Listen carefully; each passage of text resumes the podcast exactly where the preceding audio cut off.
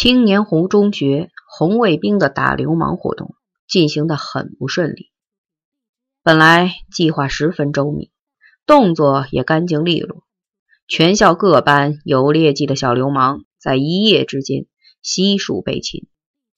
但是单单的让周凤天跑了，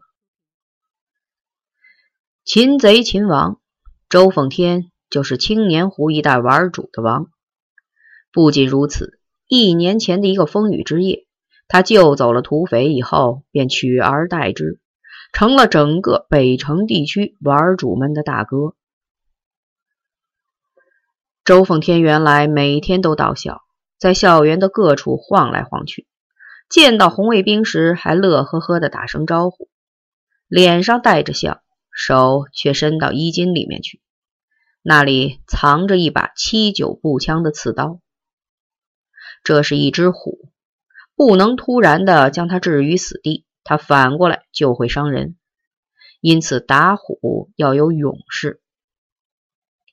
红卫兵们都很清楚，除陈诚以外，再也没有人能对付这只虎了。陈诚是学校红卫兵总部的作战部长，和周凤天是同班同学。他为人勇敢。仗义公道，不仅在同学中有极高威信，就是玩主们见了他也是毕恭毕敬的。即使是周奉天，对陈诚也向来是能让则让，能躲且躲，井水不犯河水。所以同学三年，两个人一直相安无事。现在陈诚能对周凤天下手吗？那天夜里去抓周凤天，是陈诚亲自带队去的。他先派人把周家团团围住，然后自己提着一根垒球棒，一脚踢开了房门。周凤天的父亲正襟危坐在屋内，似乎早知道陈诚要来。周凤天不在，你儿子呢？陈诚怒冲冲问。走了，吃完晚饭以后，他收拾了点东西走的。周凤天的母亲是个伶牙俐齿的老太太。他去哪儿了？什么时候回来？说是进山去了，我也闹不清是个什么山。凤天走的时候说三五天就回来。为什么要进山去？找谁？今儿个下午有个红卫兵来给他报信儿，说是夜里要来抓他。抓住就往死里打，奉天又不是傻子，能在家等死？你们来了，正好，我还得问你呢。奉天在外面胡闹，是应该教育？难道他就犯了死罪，非得打死？打死他，我们老两口也不活了。大妈，您别这样。周奉天回来以后，您告诉他，要打死他的是陈诚。哪个兔崽子叫陈诚？我去找他。让他先打死我，大妈，陈诚就是我。第二天，陈诚提审了顺子。在北城的玩主中，顺子是周凤天最要好的哥们。顺子挨打没有？陈诚笑着问。平时他常和顺子开玩笑，他喜欢这小伙子的机灵劲儿。还没有。我估摸着一时半会儿的还没事儿，为什么？没抓着奉天嘛。所以陈大哥，您要不打我，别人谁也不敢动我一指头。再说陈大哥又不是翻脸不认人的人。顺子油嘴滑舌的说：“顺子，我不会打你的，不过你得给我办一件事儿。”陈诚拍了拍顺子的肩膀说。你知道昨天晚上为什么没有抓住周凤天吗？听说有人给他透了信儿，是红卫兵里的人，是吗？是。我现在既要抓住周凤天，又不能依靠我们的红卫兵组织。顺子，你说我该怎么办？单练。顺子惊愕的问：“陈大哥，你和奉天没冤没仇的，为什么非得和他过不去呢？”这不是个人之间的事，有个周凤天在，红卫兵中就会出叛徒，就有人顾虑重重，连你这样的流氓都不敢动一指头。顺子，不是我和他过不去，是他和红卫兵过不去。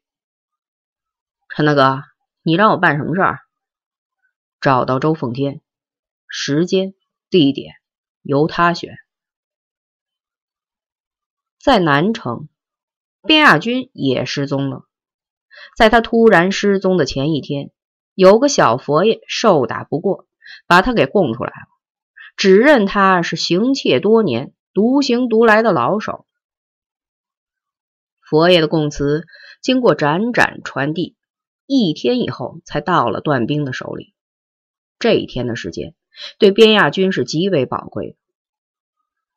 上午，他得到佛爷已招供的消息以后，迅速的收拾了一下家里的东西，把一些重要的物品和钱转移到了可靠的朋友处。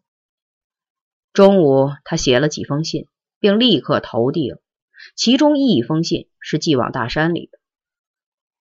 下午，他把安慧心约进了樱桃沟。当他们在平整的青石板上坐下来以后，他哭了。我本来不想告诉你，自己一个人悄悄的去死，可是我还是忍不住想见你最后一面。慧心，你忘了我吧，就当从来也没有边亚军这个人。去死？你怎么会有这么个怪念头？安慧心惊讶的看着已哭成个泪人的边亚军，问：“是不是家里出了事儿？”边亚军哭着点了点头。你家里到底是什么出身？资本家？出身不好也不要背包袱啊！出身不能选择，革命道路是可以选择的。这是周总理说的。不仅是资本家，而且是大富翁。我父亲解放以前是国民党中央银行的司库。他情绪平稳了一些，但还在哽咽不止。那也没必要去死啊！我一直深深的爱着你，你出身高干，家庭和社会都绝不会允许你和我相爱的。失去你，我宁可死！他嚎啕失声，用拳头用力的擂自己的额头，浑身都在颤抖。在安慧心的心目中，边亚军是世界上最强的男子汉。现在这条硬汉为了自己而哭得如此伤心动情，甚至竟要去死。安慧心的心里涌起一股暖流。你走吧，最后能见你一面，我知足了。边亚军的嗓子哭哑了，泣不成声。安慧心不知所措的坐在石板上，没有动。边亚军突然。单膝跪在安慧心面前，把头伏在他的膝上，慢慢的使自己平静下来。我有个请求。他抬起头，腮边挂着泪水，眼睛红红的。让我吻你一下，行吗？这样我死也瞑目了。安慧心还是没有动，不知为什么，他只是想哭。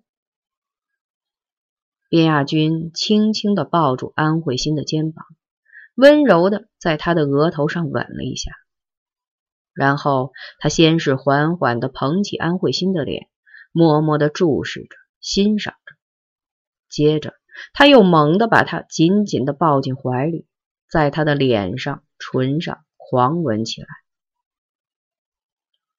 安慧心的头脑中一片空白，浑身无力的。偎依在边亚军的怀里，任凭他的手在自己的身上抚摸和揉搓着。两个人抱得紧紧的，就像在风雨中受伤的小鸟，互相抚慰着。过了好久，边亚军好像已经完全冷静下来了。他一把推开安慧心，坚决地说：“你走吧，永远的忘记我。”说完。他毅然站起身，向远处走去，脸上是视死如归般的决心和勇气。安慧心仍然没有动。后来，他哭了，哭出了声。边亚军又走了回来，他抱起公主，利索的解开她的衣口，不一会儿，他就把她剥得一丝不挂了。第二天，安慧心哼着红卫兵战歌，到学校去找边亚军。边亚军已经失踪了。段兵把边亚军的底细告诉了他：惯偷、流氓，其父在解放前行医兼行骗，解放后是行骗兼行医。